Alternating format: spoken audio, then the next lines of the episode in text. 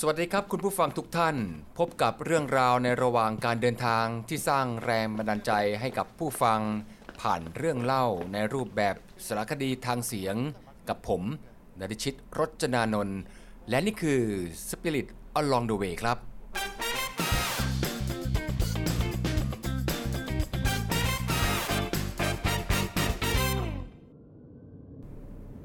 วันนี้ผมจะชวนคุณผู้ฟังไปประเทศเกาหลีใต้ครับ ครั้งนี้ผมไปกับคุณจิรพัฒน์บุญยกัญจนะ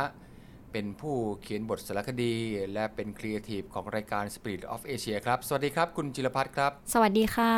ทริปเกาหลีใต้ในครั้งนี้เรามีโจทย์ยากในการทำเรื่องเกี่ยวกับความเสมอภาคทางเพศ ยากตั้งแต่การเตรียมตัวประสานงาน ซึ่งจะต้องให้คนในพื้นที่ครับ ไปติดต่อเคสที่เราอยากสัมภาษณ์ ซึ่งเป็นผู้หญิง หลากหลายวัยหลากหลายอาชีพในจังหวัดต่างๆ ซึ่งก็ต้องใช้การประสานงานที่ค่อนข้างจะต้องใช้เวลาทีเดียวครับ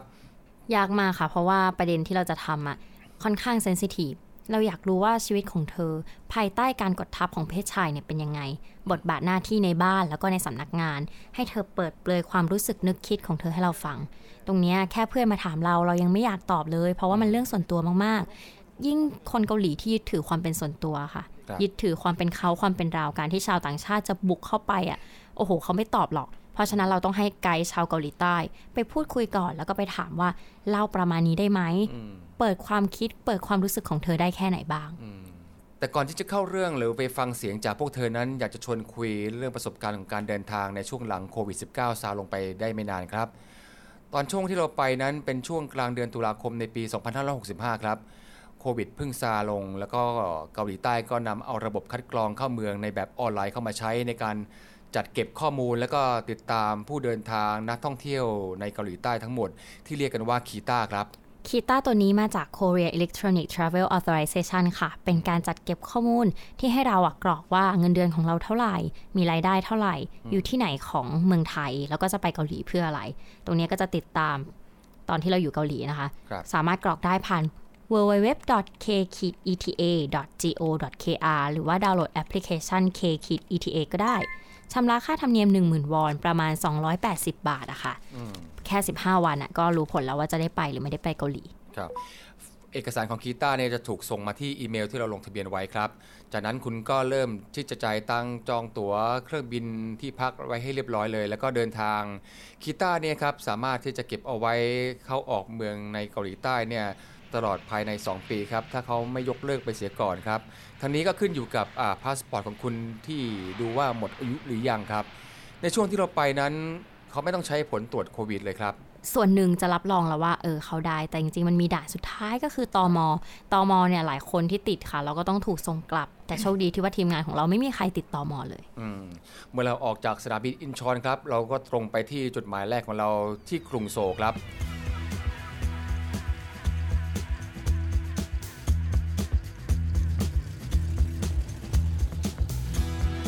รุงโซลภาพที่เราเห็นก็คือการก้าวกระโดดสำคัญของประเทศแถวหน้าของเอเชียอย่างเกาหลีใต้ครับ แต่ว่าสังคมของเขาก็ยังมีปัญหาซ่อนเร้นอยู่นะครับ ที่ตกทอดมาจากอดีต หญิงประเทศนี้ยังคงเรียกร้องสิทธิของตัวเองอยู่ครับ ต้องย้อนกลับไปครับว่าสังคมชายเป็นใหญ่ในเกาหลีนั้นเกิดขึ้นมาได้อย่างไรครับ จากที่ตั้งของคาบสมุทรเกาหลีจะเห็นได้ว่าถูกล้อมรอบด้วย อิทธิพลของอาณาจักรที่ทรงอำนาจอยู่มากมายครับ เราดูจากแผนที่ครับประเทศจีนนั้นรูปร่างคล้ายกับแม่ไก่ ในส่วนจงอยปากนั้นที่ยืนออกมาก็คือคาบสมุทรเกาหลีครับ ทางฝั่งตะวันออกนั้นเบื้องว้างครับ ยากที่จะไปมาหาสู่กัน ส่วนที่มีอิทธิพลมากสุดก็คือบนบกทางด้านตะวันตกที่อยู่ติดกับจีนครับ เกาหลีนั้นก็ก็มีสามก๊กเหมือนกันนะครับเหมือนกับจีน ทางเหนือเรียกโคกุยอครับ เพกเจทางด้านตะวันตก และก็ชิลลาทางด้านตะวันออกครับสามก๊กตรงนี้นะคะ ก็ได้รับอิทธิพลจากจีนมาเกือบจะทุกด้านเลยค่ะ ด้านแรกก็คือพุทธศาสนา พุทธศาสนาเนี่ยผ่านทางจีนเข้ามาทางโคกุริยออแล้วก็ผ่านไปทางแพ็กเจ จากแพ็กเจส่งต่อมายังเกาะญี่ปุ่นที่ถัดออกไปค่ะ แต่น่าแปลกใจที่ชินลากลับกลายเป็นว่ามีร่องรอยของพุทธศาสนา แล้วก็วัดวาอารามเกี่ยวกับพุทธเยอะมากทีเดียว ที่ขยองจูก็ยังเป็นศูนย์กลางของชิลาที่มีวัดวาอารามที่สวยงามอยู่มากมายทีเดียวครับ อีกหนึ่งความเชื่อที่สอดขนานมาพร้อมๆ กับพุทธศาสนานะคะ ก็คือคงจื้อค่ะ คงจื้อมาทางจีนเช่นกัน ผ่านมาทางโคกุเรยอคงจื้อเนี่ยยึดถือในหลักของหลี่กับเหรินหลี่คือจารีตธรรมเนียมประเพณี ส่วนเหรินคือมนุษยธรรม คนเกาหลีนะคะจะยึดถือหลี่มากก็คือ ผู้อาวุโสที่มากกว่าต้องปฏิบัติกับคนอายุน้อยกว่ายังไง หรือว่าคนอายุน้อยกว่าเนี่ยปฏิบัติกับคนอายุมากกว่ายังไง เป็นธรรมเนียมประเพณีที่ครอบวิถีชีวิตของคนเกาหลีไว้อะค่ะ ซึ่งนอกจากจะครอบด้านการทำงานแล้วอะยังครอบในด้านสังคมด้วยก็คือ ในสังคมจะมีพ่อนะคะ แล้วก็มีภรรยาแล้วก็มีลูกชายสามคนนี้คนที่มีอำนาจมากที่สุดคือพ่อค่ะครับเมื่อพ่อเสียชีวิต คนที่จะมีอำนาจรองลงมาก็คือลูกชายคนโต ไม่ใช่แม่นะคะ นี่แหละคืออำนาจของคงจื้อที่ยังคงปรากฏในเกาหลีอยู่คงจื้อใหม่เนี่ยจะรุ่งเรืองมากในยุคของโชซอนครับ แล้วก็สิ่งหนึ่งที่มาพร้อมกับคงจื้อก็คือการศึกษาครับ มีการแบ่งชนชั้นเกิดขุนนางยังบันที่แข่งกันสอบเพื่อขยับฐานะชนชั้นของตัวเองครับ ใครเป็นยังบันนี้ก็สามารถส่งต่อสถานะนั้นพร้อมกับที่ดินไปอีก 3 รุ่นเลย ถึงแม้ว่ารุ่นต่อๆมาจะไม่ได้เป็นยังบันก็ตามครับ ยังบันทำให้ชนชั้นของเกาหลีมันกระเถิบห่างขึ้นไปเรื่อยๆอะค่ะ เพราะว่าเออมันมีคนที่ได้ที่ดินมากกว่า แล้วก็มีคนที่ไม่ได้ที่ดินเลยตรงเนี้ยครับอีกอย่างยังบันนะมันผูกขาดการศึกษาเอาไว้ เพราะคนที่จะอ่านหนังสือเขียนหนังสือได้เป็นเฉพาะชนชั้นยังบันเท่านั้นค่ะอืมสามารถอ่านหนังสือฮันจาได้ครับแต่ฮันว่าจา ก็คืออักษรจีน การยืมอักษรจีนมาใช้ในการเขียนตำรับตำราหรือคัมภีร์ต่างๆ ครับ แต่ว่าอ่านยากเขียนยากนะคะ อักษรฮันจาเนี่ยหลังจากนั้นพระเจ้าเซจงมหาราชก็เลยประดิษฐ์อักษรขึ้นใหม่ชื่อว่าอักษรฮันกึนเขียนง่ายขึ้นทำให้ประชาชนคนลากย่าเนี่ยเข้าถึงการศึกษาได้มากกว่าเดิมค่ะ แต่ก็ไม่ได้แปลว่าจะเกิดความเท่าเทียมกันนะคะ เพราะว่าชนชั้นยังบันก็ยังกระเถิบตัวเองขึ้นไปไกลกว่าเดิมอีกเรื่อยอืม แต่ก็มีอยู่ช่วงหนึ่งครับที่ทุกคนเสมอภาคกันในช่วงเวลาสั้นๆครับคือจนเสมอภาคกันทั่วหน้า นั่นคือยุคสงครามเกาหลีครับในปี 1950 ถึง 1953 คนสองฝ่ายอยู่ในวังวนเดียวกันครับ คือปัญหาเรื่องของการพัดพรากจากครอบครัว มีความทรงจำที่ขมขื่นร่วมกัน การที่มีความทรงจำขมขื่นร่วมกันเนี่ยมันทำให้ชาวเกาหลีเขาเข้าใจลึกซึ้งอะค่ะว่าความรู้สึกของคนเกาหลีด้วยกันเองเป็นยังไง และนี่ทำให้คำว่าพวกเราหรือว่าอูรีในเกาหลีมันเข้มข้นมากๆ แล้วก็แบ่งอีกฝ่ายว่าพวกเขาอะเข้มข้นมากๆเช่นกันอืแล้วมาถึงยุคต่อมาระบบทุนนิยมจากสหรัฐอเมริกาก็เข้ามาในเกาหลีใต้ครับ มีการเกิดอุตสาหกรรมใหม่ขึ้นนี่แหละครับทำให้บทบาทของผู้หญิงถูกเปลี่ยนไปจากเดิมครับ จากที่เคยถูกขังแต่อยู่ในบ้าน ไม่เคยออกสู่ภายนอกบ้านเลย ก็มีพื้นที่ต้องห้ามมากมาย ตอนนี้ต้องออกมาเป็นแรงงานหญิงครับ แล้วก็เริ่มเพิ่มจำนวนมากขึ้นมากขึ้นเรื่อยๆ ความต้องการแรงงานหญิงตรงนี้ค่ะ มันไม่ได้มาเพราะเห็นคุณค่าของผู้หญิงนะคะ มันแปลว่าเห็นคุณค่าของเม็ดเงิน และเห็นคุณค่าว่าผู้หญิงจะทำอะไรให้กับประเทศชาตินี้ได้มากกว่าเดิมอะค่ะจากแรงงานของผู้หญิง ซึ่งผู้หญิงรุ่นใหม่ที่เกิดขึ้นมาในยุคนี้เนี่ยก็จะมีทั้งภาพความทรงจำของการสูญเสียด้วย แล้วก็ภาพความทรงจำของการกดดัน ว่าจะปีนป่ายไปสู่สังคมที่ดีกว่ายังไงอะค่ะ ผู้หญิงคนแรกที่เราไปหาคือคุณอีคยองฮีครับ เธออยู่ในวัย 60 ปี ซึ่งน่าจะบอกเล่าเรื่องราวต่างๆ ที่เกิดขึ้นในชีวิตของเธอ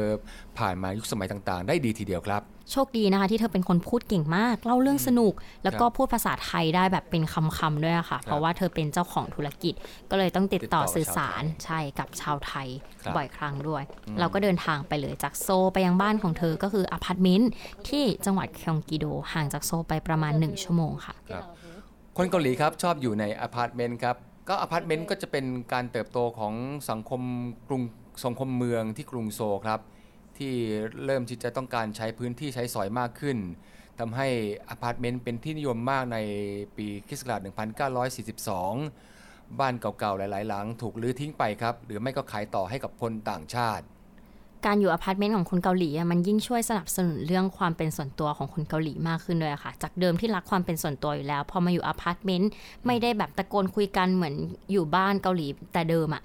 ทีนี้คนก็จะรักษาความเป็นส่วนตัวกันมากขึ้น อยู่กันแบบเงียบๆ พื้นที่ใครพื้นที่มันไม่ได้ลุกล้ำกัน เราเข้าไปในบ้านของเธอปุ๊บก็ตกใจเลยเพราะว่าสะอาดมากเลยค่ะอพาร์ตเมนต์ตรงนี้ แม้ว่าจะอยู่คนเดียวก็ตามแต่แบ่งสรรปันส่วนได้เป็นระบบระเบียบดี แต่จริง ๆ เธอไม่ใช่เป็นคนโสดนะ เธอผ่านการแต่งงานมาแล้ว ใช่ค่ะ แต่ว่าเลิกราเพราะว่า เธอให้เหตุผลว่า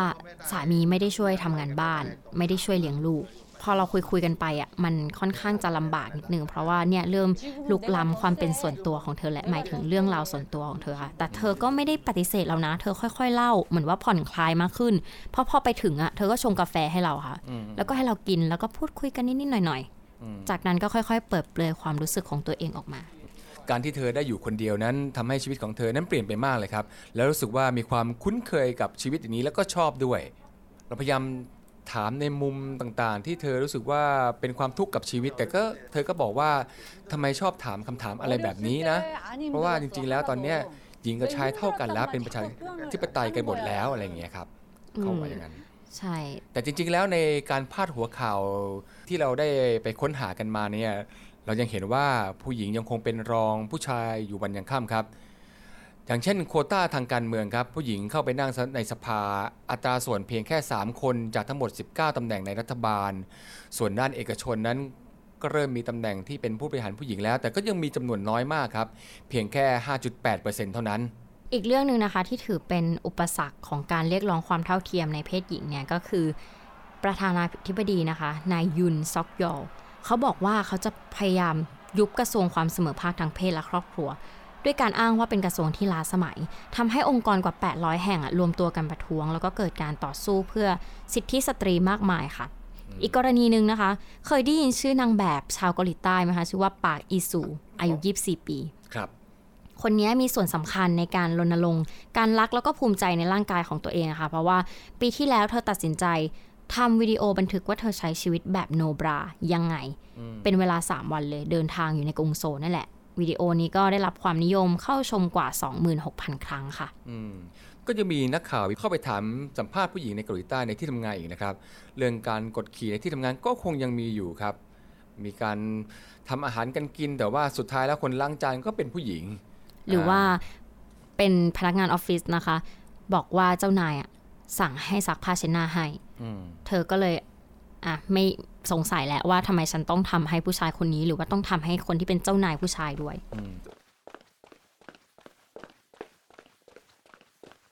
จุดหมายต่อไปเราก็จะไปหาหญิงสาวเกาหลีอีกรุ่นหนึ่งครับ ที่มหาวิทยาลัยแห่งหนึ่ง เป็นมหาวิทยาลัยที่เคยเป็นโบสถ์คริสต์มาก่อนครับ ต้องเท้าความนิดนึงว่าศาสนาคริสต์เนี่ยเข้ามาพร้อมกับชาวตะวันตก จริงๆ แล้วคาทอลิกเข้ามาก่อน แต่ว่าที่นิยมมากที่สุดคือโปรเตสแตนต์ที่เข้ามาในยุคของสหรัฐอเมริกาเข้ามาอ่ามีอิทธิพลในเกาหลีใต้ครับแล้วก็คนเริ่มเปลี่ยนศาสนามานะคะ เพราะว่าอยากหนีจากความเป็นญี่ปุ่น อีกอย่างก็คือศาสนาคริสต์เนี่ยเขาบอกว่าเราทุกคนล้วนเป็นบุตรของพระเจ้า เพราะฉะนั้นเราเนี่ยเท่าเทียมกัน การยึดถือความเท่าเทียมตรงเนี้ยมันเหมือนไป เปิดโลกให้กับคนเกาหลีอะไม่ใช่แค่ว่า ฉันเป็นผู้หญิงแล้วฉันด้อยกว่าผู้ชายนะ หรือว่าฉันอายุน้อยกว่าแล้วฉันจะด้อยกว่าคนอายุมากกว่านะ ไม่ใช่เลย ตรงนี้มันทำลาย ทัศนคติความเชื่อตรงนี้ไปอะค่ะมหาวิทยาลัยสตรีอีวา ในกรุงโซลเป็นพื้นที่เออของมิชชันนารีชาวอเมริกันที่เข้ามาเปิดมาเป็นมหาวิทยาลัยแห่งแรก เป็นมหาวิทยาลัยของผู้หญิงโดยเฉพาะ ก่อตั้งมาตั้งแต่คศ 1886อะค่ะครับ เก่ามากจริง ๆ พื้นที่ด้านในอะค่ะก็เป็นมหาวิทยาลัยที่ผสมผสานระหว่างตึกเก่าที่อนุรักษ์ไว้กับความทันสมัยของรูปทรงสถาปัตยกรรมของอาคารเรียนหลังใหม่หลังจากนั้นเราก็มีนัดกับอ่าน้องทั้ง 3 คนที่เป็นคนเกาหลีครับ แต่ละคนก็ในเรียนในสาขาวิชาที่ตัวเองชอบ มีสาขาวิชาหนึ่งที่น่าสนใจทีเดียวคือเรื่องของภาษาอังกฤษ อืม ใช่ใช่ค่ะ คนนี้ก็คือเชเวียนจู เชเวียนจูเนี่ยเรียนปีสองแล้ว ครับ แล้วก็เรียนวิชาสอนภาษาอังกฤษอะค่ะ เธอก็บอกว่าการเรียนที่เนี่ยมันทำให้เธอรู้สึกปลอดภัย แล้วก็สบายใจมาก เพราะว่าไม่ต้องมานั่งระแวงว่าจะใส่เสื้อผ้ายังไง จะมีสายตาของผู้ชายอยู่หรือเปล่า เธอก็รู้สึกว่าอืมสิ่งนี้แหละที่มันเป็นโลกของเธอ โลกที่ทำให้เธออยู่อย่างสบายใจ 야자가 한 9시 10시까지 있고 또 밤까지 하는 거는 한 11시 반인가까지 있기 때문에 그때까지 키 셔엔주 거거 날도 있고 เล่าเรื่องการเรียนการเตรียมสอบให้เราฟังนี่แหละค่ะว่ามันค่อนข้างหนักทีเดียว ครับ ค่ะ ก็คือเรียนพิเศษตั้งแต่ 6 โมงไปจนถึง 5 ทุ่มอะค่ะ เธอมีการจัดแบ่งเวลาหลังจากที่เรียนเสร็จแล้วเนี่ย เธอก็หารายได้พิเศษครับในการที่จะสอนภาษาอังกฤษอ่ะเป็นครูผู้ช่วยให้กับโรงเรียนสอนพิเศษ อ่า ซึ่งเปิดเยอะมากครับในกรุงโซลเนี่ยโดยเฉพาะวิชาเกี่ยวกับภาษาอังกฤษเนี่ยจะเป็นที่นิยมของเยาวชน แล้วก็พ่อแม่ที่จะส่งลูกหลานไปเรียนรู้ภาษาอังกฤษครับ เมื่อเราถามถึงรู้สึกมีความเครียดไหมในการที่จะต้องทำงานหนักขนาดนี้ ต้องเรียนหนังสือด้วย ต้องมาสอนพิเศษด้วย เธอกลับบอกว่ามันเป็นเหมือนชีวิตประจำวันของเธอไปแล้วอืมอืมไม่ได้รู้สึกว่ามันจะเครียดอะไรครับกับน้องคนอื่นก็พูดเหมือนกันนะคะอืมว่า ที่นี่ก็ไม่ได้กดดันอะไรอะแบบถึงจะต้องเรียนหนังสือดึกดึกดื่นดื่นอะเธอก็คิดว่านี่คือเรื่องปกติของเธอ เพราะฉะนั้นแปลว่าคอนเซปต์การแข่งขันของเกาหลีเนี่ยมันทำให้ความเข้มข้นกลายเป็นความธรรมดาไปซะแล้ว เมื่อพูดถึงตรงนี้แล้วผมนึกถึงคนคนหนึ่งครับ ที่เคยร่วมงานกัน เธอเป็นสาวลูกครึ่ง คุณพ่อเป็นเกาหลี และคุณแม่เป็นคนไทยครับ คุณพลอยเพลินคิมเคยเดินทางไปกับ Spirit of Asia ในเกาหลีเหนือและเกาหลีใต้ครับ ไม่ทราบคุณจิรพัฒน์เคยดูตอนพวกนี้บ้างไหม เคยดูค่ะเออพี่พลอยเป็นไกด์สำหรับตอนเกาหลีเหนือแล้วก็เกาหลีใต้เล่าแล้วเรื่องราวสนุกมากเลย ชอบฟังค่ะอืมเราว่าเราต่อสายโฟนอินคุยกับเธอถึงเรื่องชีวิตในวัยเด็กที่เธอได้ไปใช้ชีวิตในวัยเรียนอยู่ช่วงหนึ่งในเกาหลีใต้ดีกว่า สวัสดีค่ะ ชื่อพลอยไพลินนะคะ เป็นลูกครึ่งเกาหลี ลูกครึ่งไทย ก็ตอนแรกพลอยเกิดที่เมืองไทย แล้วก็ย้ายไปอยู่เกาหลีตั้งแต่เด็ก ๆ จะมีความที่ย้ายไปย้ายมาในหลาย ๆ ระหว่าง culture แล้วก็ประเทศนะคะทำให้พลอยเนี่ยได้มีความคุ้นเคยกับวัฒนธรรมต่าง ๆ แล้วก็มีความที่เรามีความผสมผสานของความเป็นไทย แล้วก็ความเป็นเกาหลีอยู่ในตัว และในช่วงวัยที่อยู่ที่เกาหลีเนี่ยเป็นวัยไหนครับ ช่วงช่วงวัยที่อยู่ที่เกาหลีจะเป็นช่วงประถมถึงมต้นนะคะ ก็จะเป็น elementary school ถึง middle school ต้องปรับตัวอะไรบ้างไหมครับ ในตอนนั้นที่เราต้องย้ายไปอยู่เกาหลีกับคุณพ่อครับณตอนนั้นเหมือนตอนนั้นเด็กมาก ๆ เลยค่ะ ย้ายไปอยู่กับคุณพ่อคุณแม่ก็มีความปรับตัวหลัก ๆ ก็คือเรื่องภาษา เพราะตอนนั้นยังพูดภาษาเกาหลีไม่ค่อยแข็งแรง แล้วก็เราย้ายไปในฐานะในฐานะที่เป็น เหมือนเป็นคนไทยเลยเนาะเพราะพูดภาษาเกาหลีไม่ได้ก็ต้องมีการเรียนติวเตอร์เป็นพิเศษอ่านหนังสือภาษาเกาหลีโฟกัสเพิ่มอะไรแบบเนี้ยค่ะ และการเลี้ยงดูของครอบครัวเนี่ยจะไปทางไหนมากกว่ากันครับ เกาหลีหรือไทยครับ อืมอันนี้จะพูดยากนิดนึงจะเป็นทั้งสองแบบเลยค่ะ คือเหมือนคุณพ่อจะเป็นคนที่ค่อนข้าง conservative มาก ๆ ส่วนคุณแม่ก็จะมีความที่เป็นไทยมาก ๆ ก็อืม ก็จะเป็น best from the both world ก็คือเหมือนทั้งสองแบบเลยเนาะก็คือเหมือนคุณพ่อก็จะมีความเกาหลีที่มีความโบราณ อย่างเช่น เขาก็จะมีความที่เชื่อว่าเออเป็นผู้หญิงเนี่ยควรต้องมีความเรียบร้อย แล้วก็ไม่ควร ไม่ควรแมนหรืออะไรอย่างเงี้ยจะมีความเป็นผู้หญิงนิดถึนึงงขนาส่ดวนต้องห้ามยิ้มห้ามหัวเราะเลยป่ะออกนอกบ้านอะไรอย่างไม่เงี้ยไม่ไม่ไม่ขนาดนั้นไม่ไม่ขนาดนั้นค่ะ ก็คือใช้ชีวิตได้ปกติ แต่ก็คือถ้ามีอืมแฟนอะไรอย่างเงี้ยก็คือจะจะไม่ให้แบบไปไหนมาไหนสองคนอะไรอย่างเงี้ยอืมใช่อยู่ในสายตาตลอด ช่วงเนี้ยเหมือนเขามีคำพูดประมาณว่าคนเกาหลีที่ย้ายออกไปจากประเทศเกาหลี เมื่อสิบปีที่แล้วเนี่ยจะมีความเกาหลีมากกว่าคนที่อยู่ในเกาหลีปัจจุบัน เพราะว่า คนที่อยู่ที่เกาหลีปัจจุบันตอนเนี้ยเขาก็มีความคิดที่ค่อนข้างเปลี่ยนไปเยอะมาก ๆ อย่างเช่น เขาก็จะมีการเอ่อ modernize มีความคิดที่แปลกใหม่ออกไปอย่างเงี้ยค่ะ ก็คือจะไม่ได้มีความที่ล้าหลังขนาดนั้น ผู้หญิงก็ต้องทำงานมัธยัสถ์แล้วก็ขยันทะอืมเทียบเท่ากับผู้ชายเลย ก็เหมือนมีความเท่าเทียมมากขึ้น เมื่อเรามาเอ่อเปรียบเทียบกันแต่ก่อนครับค่ะแล้วคุณแม่ของพี่พลอยอะค่ะ พอแต่งงานค่ะแล้วก็เข้าไปในครอบครัวของชาวเกาหลีแล้วเนี่ยต้องปฏิบัติตามธรรมเนียมของผู้หญิงเกาหลีด้วยไหมคะเห็นทำบอกอะไรคุณพ่อบ้าคงอนเซอร์เวอะไรทีเงี้ฟยค่ะเนาะเออใช่ค่ะ อันนั้นในในยุคคุณแม่เนี่ยก็จะค่อนข้างมีก็คือพอเราคุณแม่เป็นชาวต่างชาติที่แต่งงานเข้ากับเอ่อครอบครัวเกาหลีเกาหลีอย่างเงี้ยคุณแม่ก็จะต้องมีการที่จะ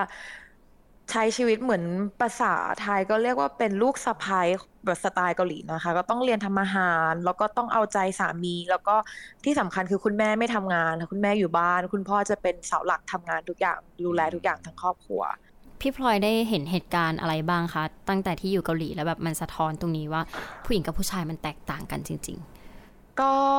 ก็ยังมีเพื่อนบางคนนะคะที่แต่งงานไปแล้วก็คือเขาเรียกว่า move in เข้าบ้านผู้ชาย แล้วก็คือแต่งงานเข้าบ้านผู้ชายก็คือจะไม่ทำงานอยู่บ้างเลี้ยงลูกก็ยังมีอยู่บ้าง แต่ถามว่าสมัยนี้ผู้ชายส่วนใหญ่ก็อยากจะอยากจะให้ผู้หญิงทำงานด้วย ก็มีความคิดที่แตกต่างกันไป แต่ถามว่ายังมีความอะไรแบบนั้นอยู่ลงเหลืออยู่ไหมก็ยังมีอยู่บ้างยังพอเห็นบ้างอยู่อะค่ะอืมแล้วในสังคมการทำงานล่ะคะ การเลือกเข้ารับตำแหน่ง เขาจะเลือกผู้ชายมากกว่าหรือเปล่าอะไรแบบนี้ ถ้าในความอ่ารับตำแหน่งก็อย่างเช่น ถ้าเกิดว่ารับไปเป็น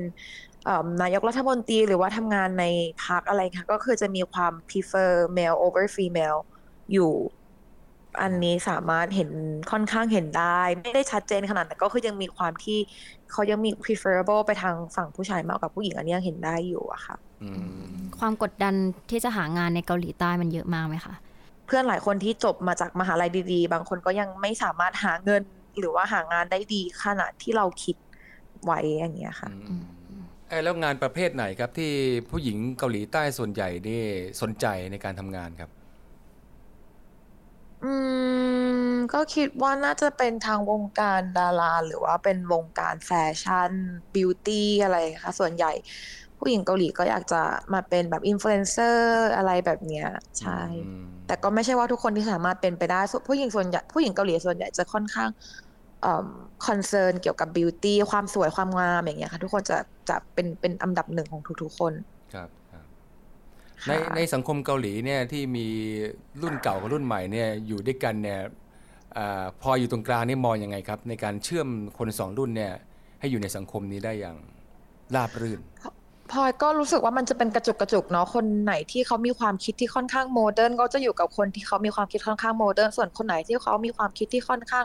ล้าหลังเนี่ยเขาก็จะอยู่กับคนที่ความคิดคล้ายๆ กันเพราะว่าคิดว่าการที่เราจะมาจูนกลุ่มคนสองคนที่แตกต่างกันไป ให้เข้ามาอยู่ด้วยกันเนี่ยมันค่อนข้างลำบากอืมซึ่งพอความเป็นจริงแล้วเนี่ยพอคนที่มันมีความ มีความเหมือนกันอย่างเช่นมีอัสเตริกที่คล้ายๆกันมีความคิดคล้ายๆกันเขาก็จะเป็นเพื่อนกันเนาะส่วนใหญ่ ส่วนคนที่เขามีความคิดที่แตกต่างกันไป ก็จะเป็นอีกกลุ่มหนึ่งแต่ถามว่ามันจะมีใครบางคนไหมอย่างพลอยเดี๋ยวพลอยมีทั้งแบบทั้งสองแบบ ก็สามารถเป็นเพื่อนกันได้หลาย ๆ แบบหลาย ๆ กลุ่มอย่างเงี้ยก็ก็มีบ้างแต่อาจจะไม่ได้เยอะขนาดนั้นนะคะการแต่งงานยังเป็นความใฝ่ฝันของผู้หญิงเกาหลีใต้อยู่ไหมครับ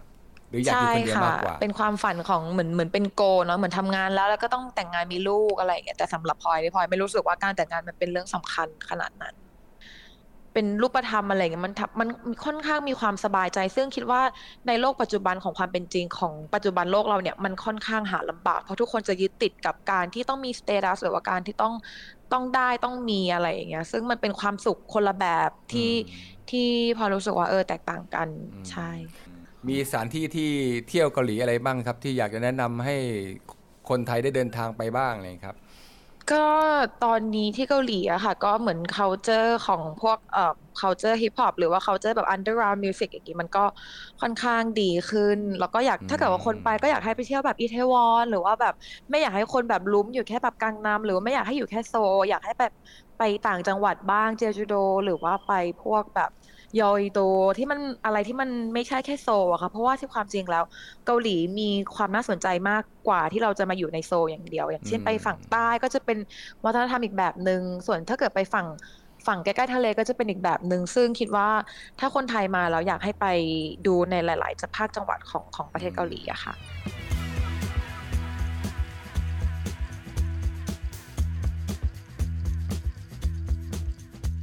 วันนี้ก็ดีใจมากเลยค่ะ ที่เราได้ถ่ายทอดเสียง จากผู้หญิงชาวเกาหลีที่พยายามตะโกนบอกว่า อย่าลืมพวกเธอนะ อย่าลืมพวกเธอที่เป็นฟันเฟืองของทุนนิยม ที่มีคุณค่าไม่แพ้กันกับเพศชายและเพศอื่น ๆ เราดีใจจริง ๆ ที่เสียงของเขาเหล่านี้นะคะ ได้ส่งทอดมายังคุณผู้ฟัง แล้วหวังว่ามันจะดังก้องกังวานในประเทศเกาหลีใต้ต่อไปด้วยค่ะสังคมเกาหลีใต้กำลังผลัดไปจากคนรุ่นหนึ่งสู่รุ่นหนึ่งที่ต้องใช้เวลาในการผลัดเปลี่ยนนะครับ สุดท้ายแล้วประเทศก็ต้องตกอยู่ในมือของคนรุ่นใหม่ ประเทศชาติต้องการคนเก่งคนมีความสามารถ โดยไม่มองที่เรื่องเพศสภาพกันอีกต่อไป ครับติดตามฟังตอนต่อไปในรายการ Spirit Along the Way ครับ ทางไทย PBS Podcast วันนี้สวัสดีครับ สวัสดีค่ะ